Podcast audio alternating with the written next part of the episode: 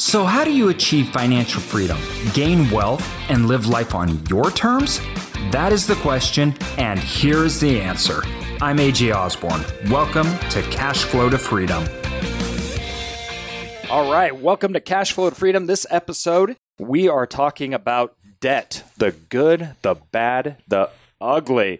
Everybody, I'm really excited to get into this episode because it is one of the most misunderstood aspects of financing, of growing your business, investing, and everything in between. And I think one of the major reasons is because it's not clear. So today we're going to talk all about it, how to use it appropriately, how to not. We'll get into everything. And of course, today I have my co-host here, Rock Pilon. How you doing, man? Good, doing good. I'm excited for this one. I think it is uh, important and overlooked. People are always like, "Oh, I need to avoid all debt," and I think that that could that could actually be the wrong thing to do sometimes. It's interesting because I view like financial literacy in general, it's very much not understood. With any literacy, you know, having children and seeing them grow up, it's like a stair step. Like they'll be talking about certain things where normally you'd correct them or tell them no, but I won't even correct them because I'm like, you're not at a point yet to understand maybe quite a certain level. So I, it's like you're understanding these basic concepts, and it's probably good that you understand. So I don't, we don't even go there, right? Yeah, yeah. And I feel like a lot of times financing can be like that. Like people won't even go in to talk about the upper echelons of finance and how debt works, everything, because they're like, you still are piling up $50,000 on credit cards. Yeah. You don't even need to begin to understand how financing for investing or business works, right? Yep. And it's hard because it's simple, but yet nobody really talks about it or they talk about it in just very black and white because they don't want to have that, I think, the level of complexity in a discussion that it takes to understand. Right. And I think right before you ever you, before we even get started, there's a few things people need to understand about the marketplace. And when you deal in marketplaces in the stock market, right, and that's the main market. You have real estate markets, stock markets, and that's that's really when people think about markets industry. But you got to re- realize that debt market is really the only market that matters in the world. The debt market is everything. The stock market, I mean, it doesn't even register on the scale of the debt market. It's mm-hmm. just not even there. You're just talking astronomical amounts of money. You know, you're talking 50 plus like trillion. I mean, it is just so overwhelmingly huge. And that is essentially what money is. Yep. If at the end of the day we have, I, I, gotta, I should have pulled up these facts before I got it, but uh, two trillion, something like that, maybe three trillion in actual currency, right? That mm-hmm. anyone even uses. Yep. But the total cumulative of currency in the United States has got to be something like 80 trillion dollars, right? And it's not even it, it, it, that is all debt and that's how it's calculated and moved around. So you know i think first of all before we even get started in this conversation it's important to know that at the end of the day money is debt. The money that you're holding is a note that is holded by somebody else that is promised by something or someone else even down to the fundamental format of our government and how it creates capital because it's not backed by the gold. It is simply backed by the promissory note of the United States government that someday we will pay back all this debt that we have. That's how we get currency. Right. So, you not having debt doesn't mean your capital and your money and your bank that you use and everyone else doesn't have debt. Now, with that said, I'm not saying to go out and get debt. So let's start. We'll start all the way at the beginning. Let's kind of kick it off, talk about personal finance, and then we'll get much more into these debt markets. But there are some general rules starting out and things that you should do to set yourself up right and not and uh, i mean right when you're getting out right when you're starting starting out life what are some key ones that you just need to avoid? Yeah you avoid consumer debt. You avoid debt that where you, you spend your taxed money on things and you leverage yourself like a good example is like using credit cards to buy tvs furniture toys food and and not having the money. like you can use credit card to get the points and pay that off and like as long as it's like you spend hundred you pay that hundred back but most of the time people carry a balance on their credit cards with like a massive interest rate on it and they'll just kind of slowly bury themselves. I think that one, student loan debt, in a way, depends on the degree and, and where you're getting your degree from. But most of the time, anything over like 15 grand, I just avoid it entirely. And 15 grand over the four years,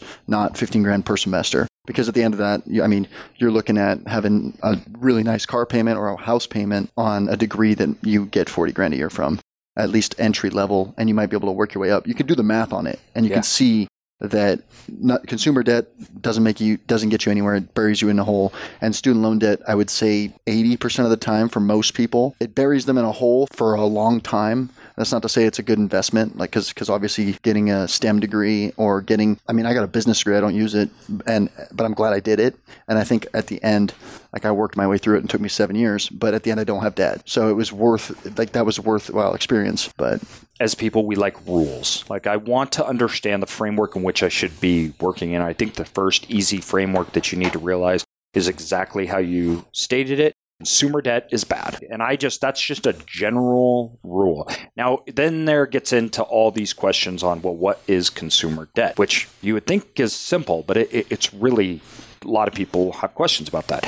I view as there's this appropriate debt, especially for those people starting out. You have a house, car, and maybe some student loan debt, right? Now, I don't suggest you having all this debt at the same time, though, either, but understanding that for most people, these are f- three facts of life. Well, first of all, you can get a cheap car and work on paying that debt off as quick as possible. Cars should get you to point A or to point B, or you can lease a car where you have a fixed payment. You can get rid of it every three years. It's not weighting down the debt on you. And there's one reason that I'm always like car payments and car debt is probably the worst kind of debt, even worse than student loan debt, because it does nothing for you except go down. All it does is depreciate. So the asset that you hold gives you no economic standing, it gives you no economic foothold. There's absolutely zero economic return to it, and it depreciates massively. So the spread that you get hit with is huge. It just gets worse. And it's never, ever going to benefit you. It only makes your financials more sickly, so to speak. Now, with that said, we live in America. You have to have a vehicle. Yeah. It is one of those things that it, it is kind of a necessity. That now, house too. I don't necessarily qualify a house as an asset because it is not something that necessarily pays you. Now, with that said, it is the greatest wealth creator that has ever occurred in the United States. It's just that's unarguable. Most people that retire get a huge portion of their retirements from their homes. But two, they treated it like a home. I needed a place to live. I'd rather be paying down debt on something that I own that's appreciating over time because in 30 years, this is going to work out great. Now, if I'm moving or I'm flipping or I'm actually treating my house like once again, I, I like an investment, like, oh, I'm just going to flip it and make money. Eh, that's totally different. And uh, that can be a really risky game. And also, too, like, I, I would state that my house, it's not only, it, it is probably more consumer. I don't need a house as big as I live in. It's definitely, to me, past a point into consumerism. I, I'm okay saying that because there is a point where homes are you're just you're Yeah. spending money that doesn't need but you now did, I'm okay with you it. bought it perfectly, and you've Yes. had you've you've had the appreciation like that that would pay for itself twice over. Easy. Yeah, so yeah, I we think have eight hundred plus thousand dollars in equity because you bought it in Yeah. 2012. Yeah, I would never buy my house th- Now. today. Ever. Yeah, that would never even happen. But um, we got it distressed, and it was there was the land was bankrupted, on and on and on. So it was a wise financial decision because our payments basically didn't change, but we got more. But the mentality or state that you go into buying a home, it should be not as consumerism, right? It- necessity. It, should be of necessity. Yeah, and I think the same thing with student loans and uh, anything else that you Yes. need. And- exactly. And, I think to, to top like that, I mean, when you're looking at that type of debt, th- the things you have and the things that you want, they shouldn't exceed. Like you should be able to pay for them out of pocket, aside from those two, the car and the, the house. And other than that, I mean, then you kind of move into that higher level of debt where it's like you're you're, and you could even look at a house like this, but getting lines of credit and other forms of debt to kind of push your life forward versus kind of pulling your life back. so many people have done that. Yeah. And two, one of the things you got to understand that even though we can say as much as you want, listen, a house is not an asset, right? Because it doesn't give you income, which is true. But banks don't view it that way. It's collateral, yeah. For It's them. collateral. Yeah. And if you have nothing to your name It's a good at all, Yep. like then it becomes very hard for anyone to say, I'm going to take a bet on you because I don't got anything to get back. Right. And so a lot of Americans, that's how they invest. That's how they start businesses. It is through that mode. It's it's something that they have tangible to your name. I think probably a better way of doing it though, especially young people starting out is the way that you went about it. So kind of why don't you you kind of got the best of both worlds and why don't you explain With your, the house? your avenue with the house hacking? Yeah, I mean, I, I bought a house in 2015. It was a duplex, and I bought it for $155,000. And I lived in one side and rented out the other. And at the time, I was like, oh, I wonder if this is a good idea. And it was like, I had no idea where we'd be today. But the, the having a roommate in my side and then having the tenants on the other side covered my debt payment and I also got the benefits of obviously the appreciation, which it's doubled in value now. My rents are double as well. I've doubled the rents on each side, and I don't live there anymore.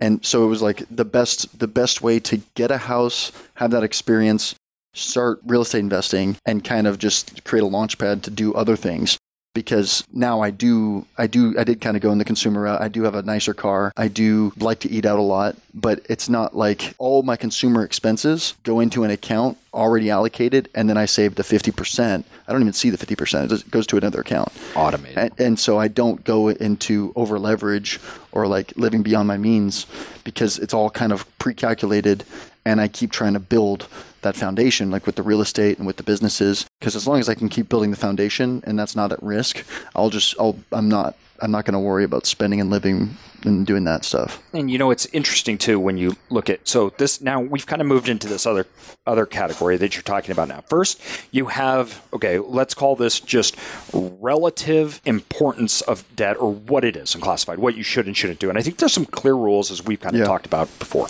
right? Like the do's and don'ts. do's and don'ts, Yeah. right? But that we we didn't talk about anything has to do with income. It, it's just there's some just do's and don'ts, right? Right. It, in fact, doesn't really matter what your income is. If you can't pay off that credit card every single month, you shouldn't be spending. You should stop. Stop immediately. Um, It'll bury you, yeah. It'll just erode you away. So I have credit cards. I use them. We have business credit cards.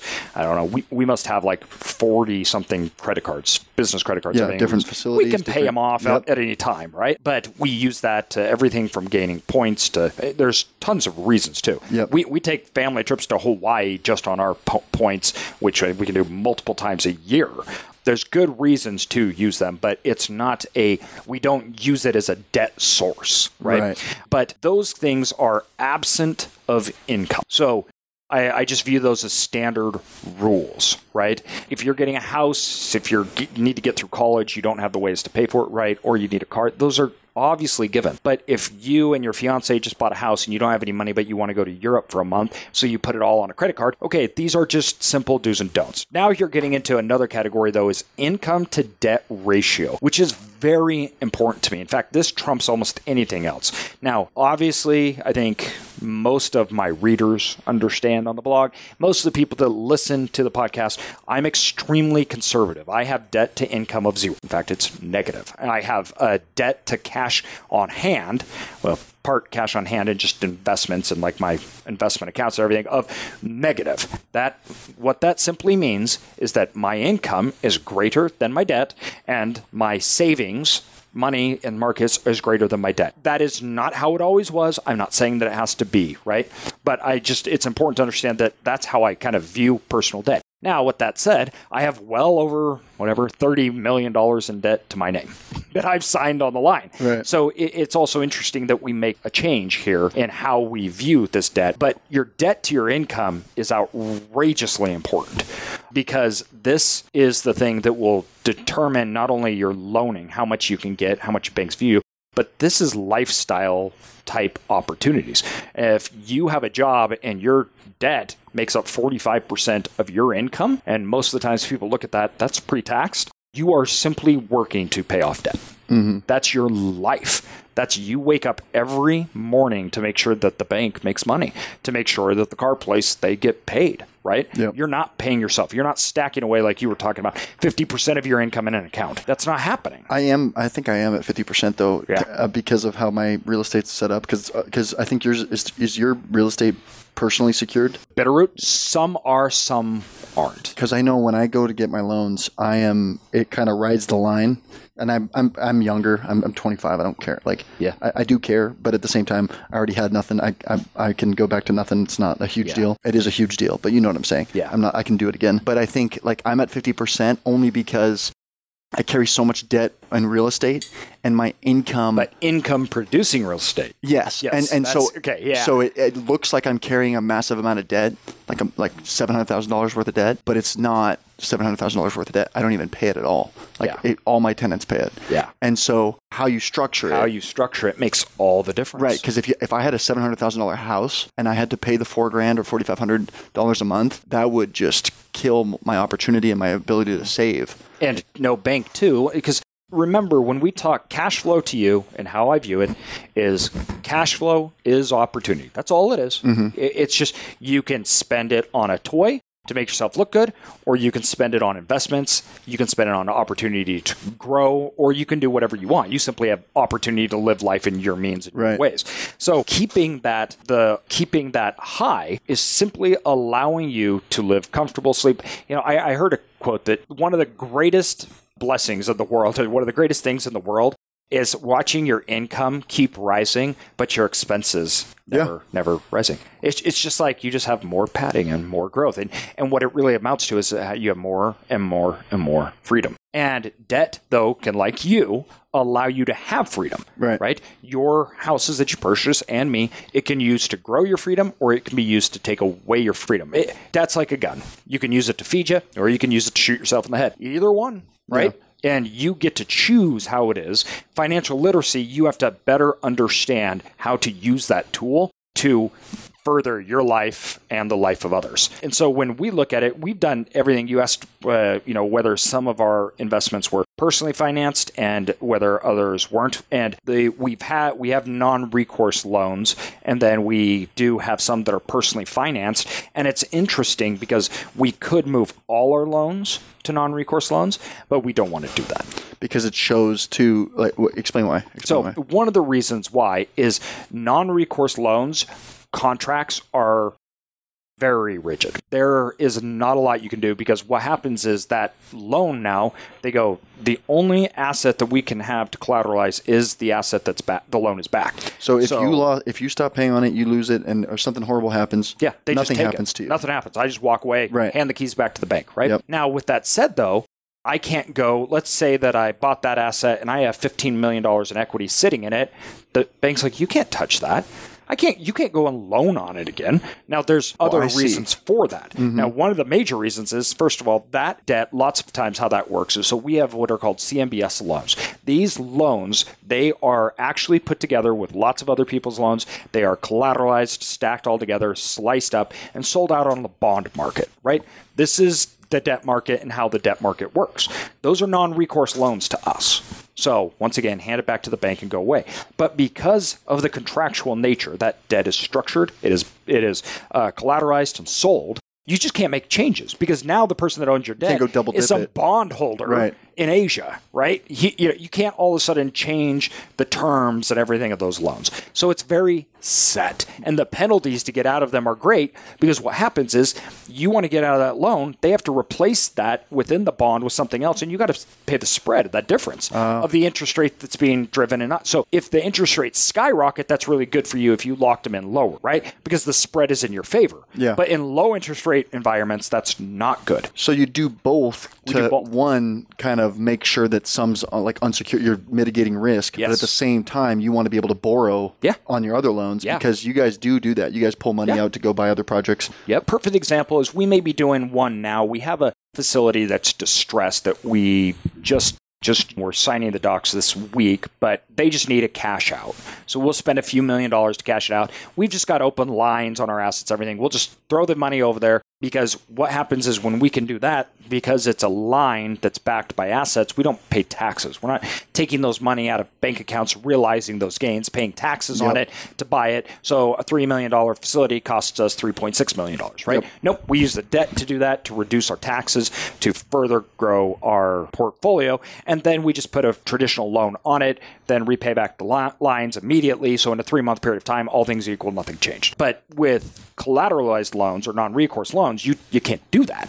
You can't move money around because they're like, you're not guaranteeing it. And two, for us, we have such low debt to equity ratios, ratios like below 50%, to a point where a lot of people were like, you are really not utilizing your debt, which may be true. And there's reasons for it. But the rate you guys are still growing, it far It's- exceeds most people. Exactly. Like they might say that, but at the same time, your your growth rate, like compared to the people criticizing you, is not even similar. Yeah, because we use You have so much capital We have and so so- much capital. yeah, yeah. and we can have our resources to move immediately when we want it. It's And not even a hesitation to buy that Just come to us and say, "Will you go buy more, Yep, please? yep. Please go buy more." And we're like, "We will." Then when the time's right. So then when the time's right. Somebody gave us a call like yesterday. We say, "How about this? We'll just cash them out as long as there's no more offers. Like, we don't want you to go to market. We don't want you to do any of that thing. We'll come in. We'll write a check, give them at asking price, but it's done. You're not taking this out to other people. And so, because our low debt to equity ratio, we have those relationships with banks and they know we manage our finances better than Yeah. they do. So they have that trust in us because we've done that so well. And that's why we do that. Now, we don't, in all, only one of our deals do we have investment partners things, so it's not that complicated. So we're able to do that. And that's allowed us to grow. Now, that took time, but it's a perfect example of how you can use debt not only wisely, but extremely wisely. Yeah. I uh, mean, on a smaller scale no yeah exactly. I uh, like i just on that property that doubled in value i just finalized my line of credit on that because you, you just said why would you sell it? And, and i was thinking well maybe i do sell it but then i'd either have to 1031 it to walk away with my half equity like or like because it's it's worth 300000 let's say and i owe 140 so I'd, I'd get 160 but i have to pay 50 grand in taxes probably. So I was thinking rather than worry about 1031ing it because there's nothing really to, to 1031 it into, but I was like, I'll just get a line of credit on it, sit on the line of credit. As long as I don't pull it, it just sits there for 10 years. And when I do pull it, it's only interest only. So if I had a project or something I wanted to put the money into, I could pull, even if I pulled the whole, I think I, they do uh, 80% or 75%, I could pull all the 80 grand out that I have on the line, put in the project, and have the rent that the tenants are paying cover my interest only payments until whatever project's complete, refinance and get and pay up pay that line off. It's that's Yeah, that's how you grow it. That's how you grow it.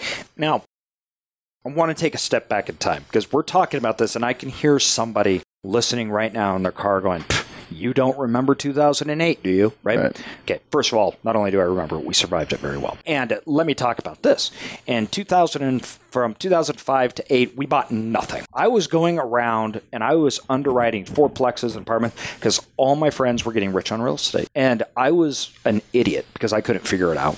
Like, I'm like, I don't get this. I'm so dumb. Everybody I know's rich. Everybody I know is getting wealthy.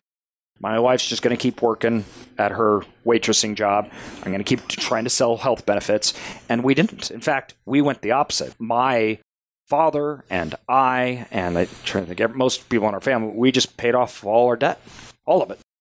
So we had like no debt whatsoever. So 2009 rolled around, and my family had zero personal debt. And uh, then we were ready to buy. And uh, the reason, though, why we didn't buy is not because we predicted a market crash. It didn't happen. We didn't buy for years just because it didn't make sense. The numbers didn't work Right. out. We don't buy to create equity to flip. Right. I buy off cash flow. So the assets that I'm borrowing to buy other assets, they still cash flow just fine. They Right. pay. Whether the price of our equity goes or the price of our facility goes from a six cap to an eight cap or some things that are just have nothing to do with me and have to do with the market's demand to consume assets, that doesn't matter. My tenants still pay the bills, right? And that's really important to understand. Our borrowing is based upon income. We could talk about this debt to income and also business income. We keep low debt because we like high cash flows. Then we can tap in and tap out of that and keep our cash flows solid. So there's another reason why I dislike consumer debt. It's because of all the things that we learned in the prior crash. Another thing that I dislike once again is speculative. So now we get into what we'll call our third category here. And this is really important when we talk about debt. It's risk. So I see people that go and they borrow $15,000 to join an MLM Or start a business on a loan or start a business on a loan with no business experience. with no business experience. They're Don't just that, simply going to go That's out a bad right? idea. And exactly, you're going. You are borrowing to borderline gamble, and you're like that is so You- scary to me. you might have better odds gambling than exactly, making a success. And I'm not joking. Like, yeah, absolutely, like put it on red, exactly. or because it, yeah. Now you have 50-50 odds. well, red yeah, or black. Yeah, you don't that's have. better. But you people would think that you, uh, my odds are good when I start this business because I have a friend or, or I know this. But at the same time, if you've never done it, and I, I just think about people starting physical businesses with debt, doing a restaurant or doing like Yeah. a store, and I just think that your costs and your time. It, the the debt you'll just it'll you'll swallow it'll swallow you. You won't even have the op like you won't even get off the ground. Like uh, we have a, a main street in Boise uh, in Meridian Eagle Road, and you go down Eagle Road, and there's a new restaurant every six months. Abs- uh, like just- all the popping up, popping up. churn. They Yeah, it's a churn. You got like maybe two to three other than fast food It's a huge road, the the biggest road in our state. Yeah, and and there's probably what do you think, fifty restaurants? I lo- yeah, I- I'd say, and and I- I'd say maybe two or three have been here there since t- 2008 because they turn and one, good luck, good luck competing with all, everyone else on the street. I mean, unless you have like credible business experience or you're bootstrapping it, I mean, I would never, ever, ever, ever start a business on debt. Keep your job, build the money up, start your business, And- and, keep your job t- through the business. And one of the reasons, of just like what you said there, is it's debt is really easy to get what you want. All all your all debt is is to get what you want now today And You're pay for it later. and pay for it later. yeah, you think, oh, you. we can do it. Yeah. Yeah, our projections show this. Exactly. Yeah. That's never how it works. Never.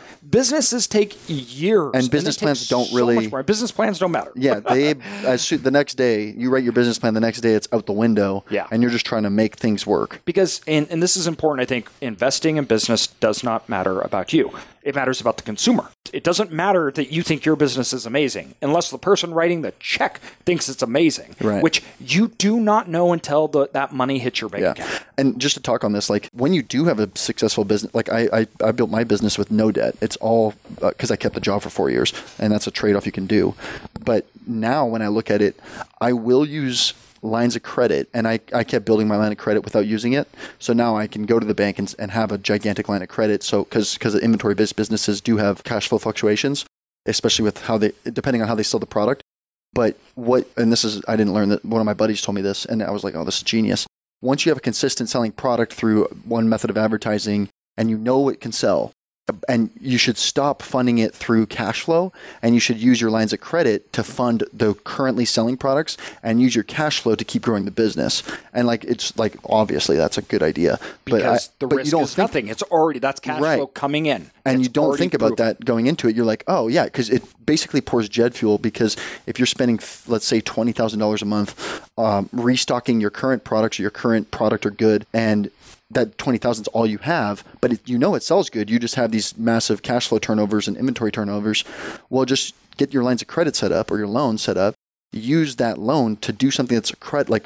Like you know it's going to work. It's not even a question. And, and if it is a question, it's a low risk. working. Yeah, it's already working, and it's been working yep um, use that to fund tho- those orders. Use that twenty thousand in cash flow that you were making, or 50, ten thousand, whatever it is, and use it to hire somebody or expand the business, new sales channel. Okay, right there. Hold on, you gotta stop. Uh, Everyone needs to understand what Rock just shows how he used uh, his debt. He used the debt to cover known returns, low, low risk activity. It's already happening. It's been happening for years. He used cash flow to then go and try new products, Right. hire new people, and do things that are unknown. So the cash flow is going towards activities that I don't know how this is necessarily going to work out. And So I do burn money. Like I've lost money, like for Yeah. sure on new products. I like, you always will. Yeah, yeah. Any business will lose money trying new things. and I would. I would, yeah, I like, and I don't worry about it. I don't even think about it because one, I knew the expectation going in 50-50, right? Yeah. that that's a 50-50 opportunity and I'm willing to take the risk. I'm not willing to take the risk on debt. But I also think let's talk about this this car. So I bought I bought a, a range and then people are like people look at it and like, "Oh, you spent a lot of money on that." and oh, that's kind of an unnecessary expense. And the way I looked at it was, I bought it private party, way below value. I could I could sell it for probably net 10 grand off of it. But the way I structured it was I bought it with my business. And the reason I did that was if a car's over 6,000 pounds, you can write off the entire thing. And I knew my tax bill at the end of this year is going to be massive. So I was going to pay this money to the government anyway. And because you want to merge consumer debt, like talk about consumer debt and making it work with your life, I was able to, uh, because I already was basically making these payments on my other cars.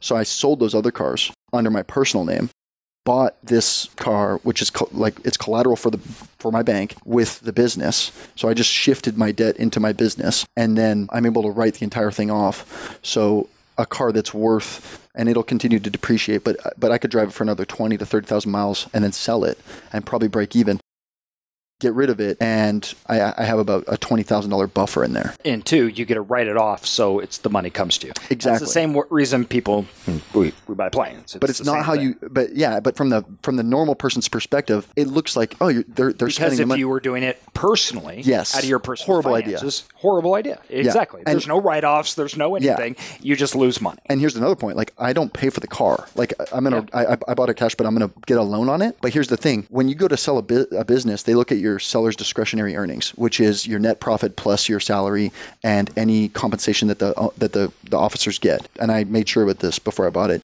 The car payment, one, the interest can be written off, and any repairs, which on a range they're high, but also it counts towards discretionary earnings. So if I ever go to sell the business, all my stuff gets recaptured in into my value because they'll look at it and say, "Oh, this all these expenses and whatever," which I'm fine with the business doing it because the business is on a good growth rate, and so at the end it recaptures. And I think if you're going to buy, uh, like if you're going to do a consumer purchase like that, make sure that you don't do it personally. Yep, that's how my truck's owned by our business.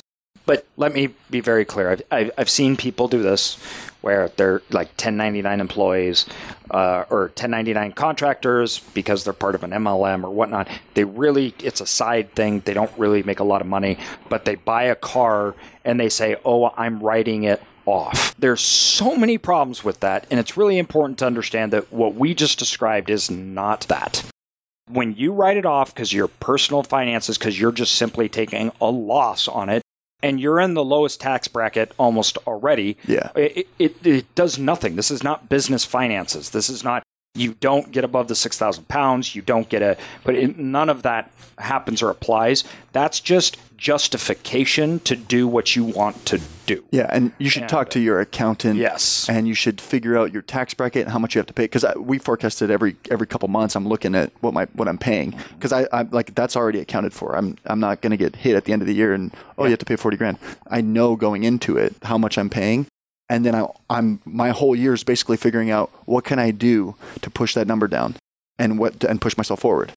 And I think that's like we talk about that all the time, like all the time, because because you guys have so much real estate you can depreciate, mm-hmm. and I do, I'm I think if if you're listening to this, obviously you have a you want to have a high income, you need to balance that with making sure that as your income increases, you know or you have an accountant that knows how to work your taxes down because because not to get off on a tangent, but taxes will taxes well, will keep and you. debt applies into taxes. So yeah. this is this is important because uh, a perfect example is so at my level of income, if I went and bought a single family home to rent out, I can't get dedu- deductions for that. Right. So at my income level, the only deductions I can get are through commercial real estates, which is judged totally different in how the government applies things. So that's also very important to know. If I had to pay debt on a single family home and I had to pay the expenses, the debt, and I get no tax tax benefits, I'm not going to get a return. That's actually probably fairly risky debt for me.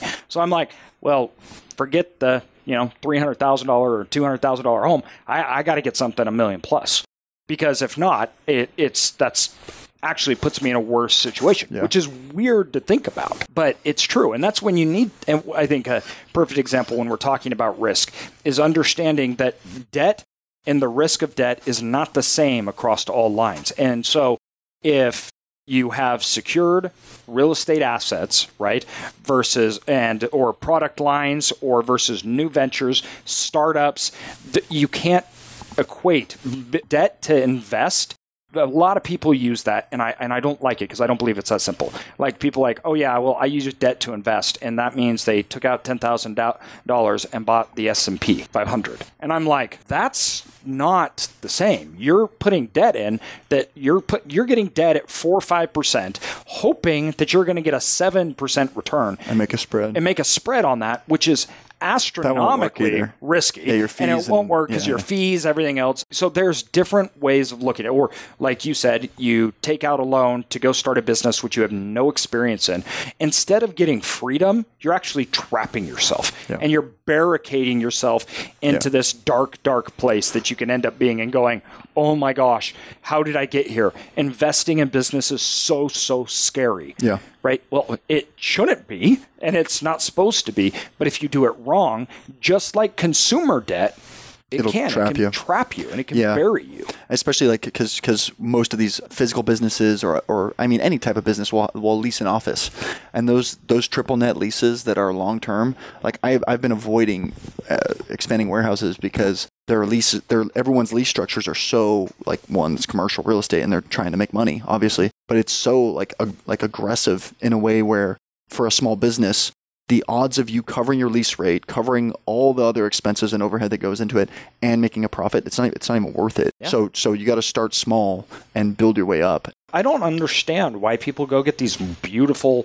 places that they're leasing out, and and I, I think that's a perfect example. So It's many a people whole- use yeah. debt for show. Yeah, It, it's I'm just showing off or whatnot. And if you go back, so you can go to my Instagram or to we made a YouTube video of it on Cash Flow to Freedom on a YouTube video where we show our office and we we talk about it where we moved in and, and the reason we chose we actually were going to build this huge office on this great piece of land and everything.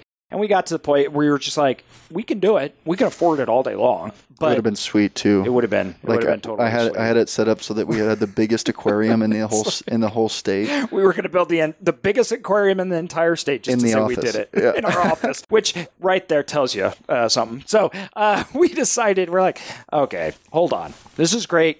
We could, but just because you can doesn't mean you should. And we thought we're real estate investors. I got to make sure that we're practicing what we preach. So instead, we went and bought a building where we rehabbed one side, which is going to be gorgeous glass walls security system it's uh, open space and you can see it on the youtube videos and the instagram as it's coming it's almost finished but the other part of it is being paid for so we bought the building and our building is being paid for by the people that we're leasing out to. Yep. So what Rock It's a- it's a did, hou- house it's an office hack. Exactly. We Yeah. office hack, and that is that's a perfect example of two different ways that I could have used the debt. Yep. Right.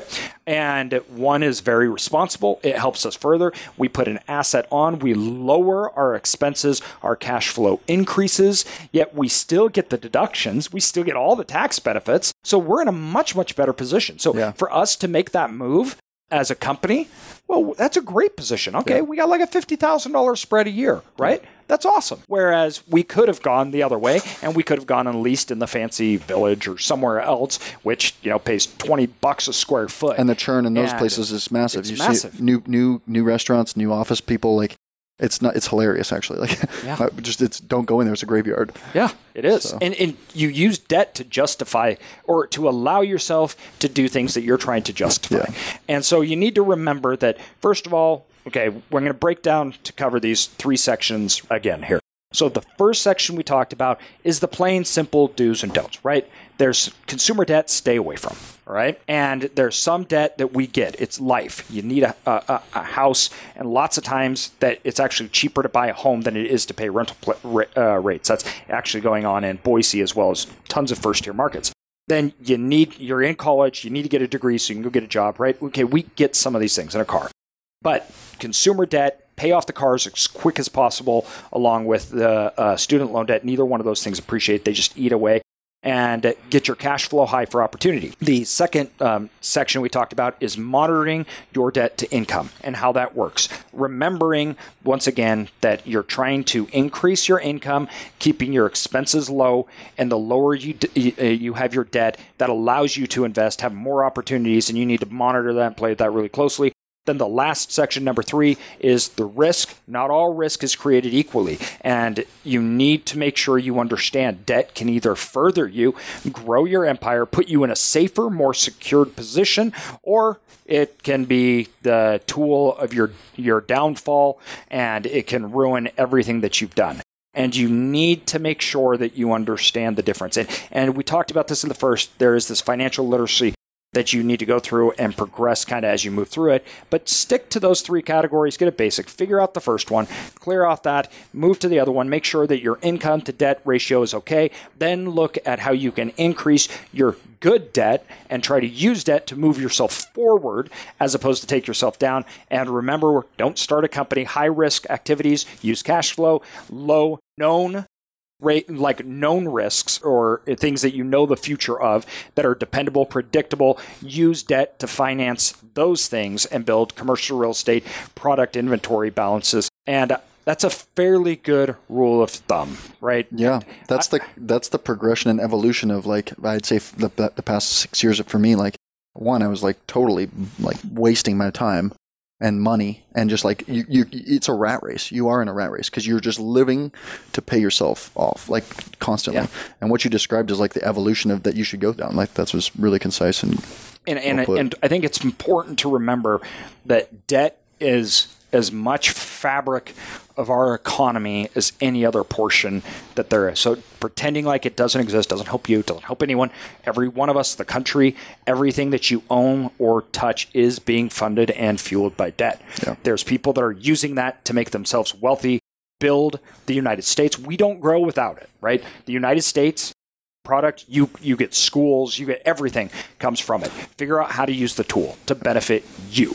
Man, that was that's a lot. That's a lot. That's a lot on debt. I hope you guys this was helpful. It's a really good one. We'll talk about it more because there's going to be work. Yeah, we, we, will have to go into credit and we'll yes. have to go into inflation and how inflation plays a role into it. Yeah, does, and those are whole other segments. Yeah. So I hope this was a good intro to debt. Let us know what you think. Send us emails. Talk about your situation with debt, and we would love to once again talk about that. I know I had those lots of times on my 15 minute Friday. I've been getting tons of those emails. Thank you. Check us out on YouTube.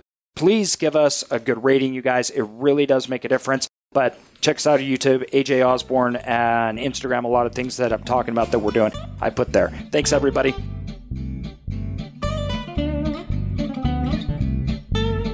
Thanks everyone for listening to this episode of Cash Flow to Freedom. Be sure to subscribe to us for more and feel free to check us out at cashflow with the number 2freedom.com or find us on Instagram and Facebook. And also, if you could leave us a good review, that would really help us continue to build out our content and our community. Thank you so much.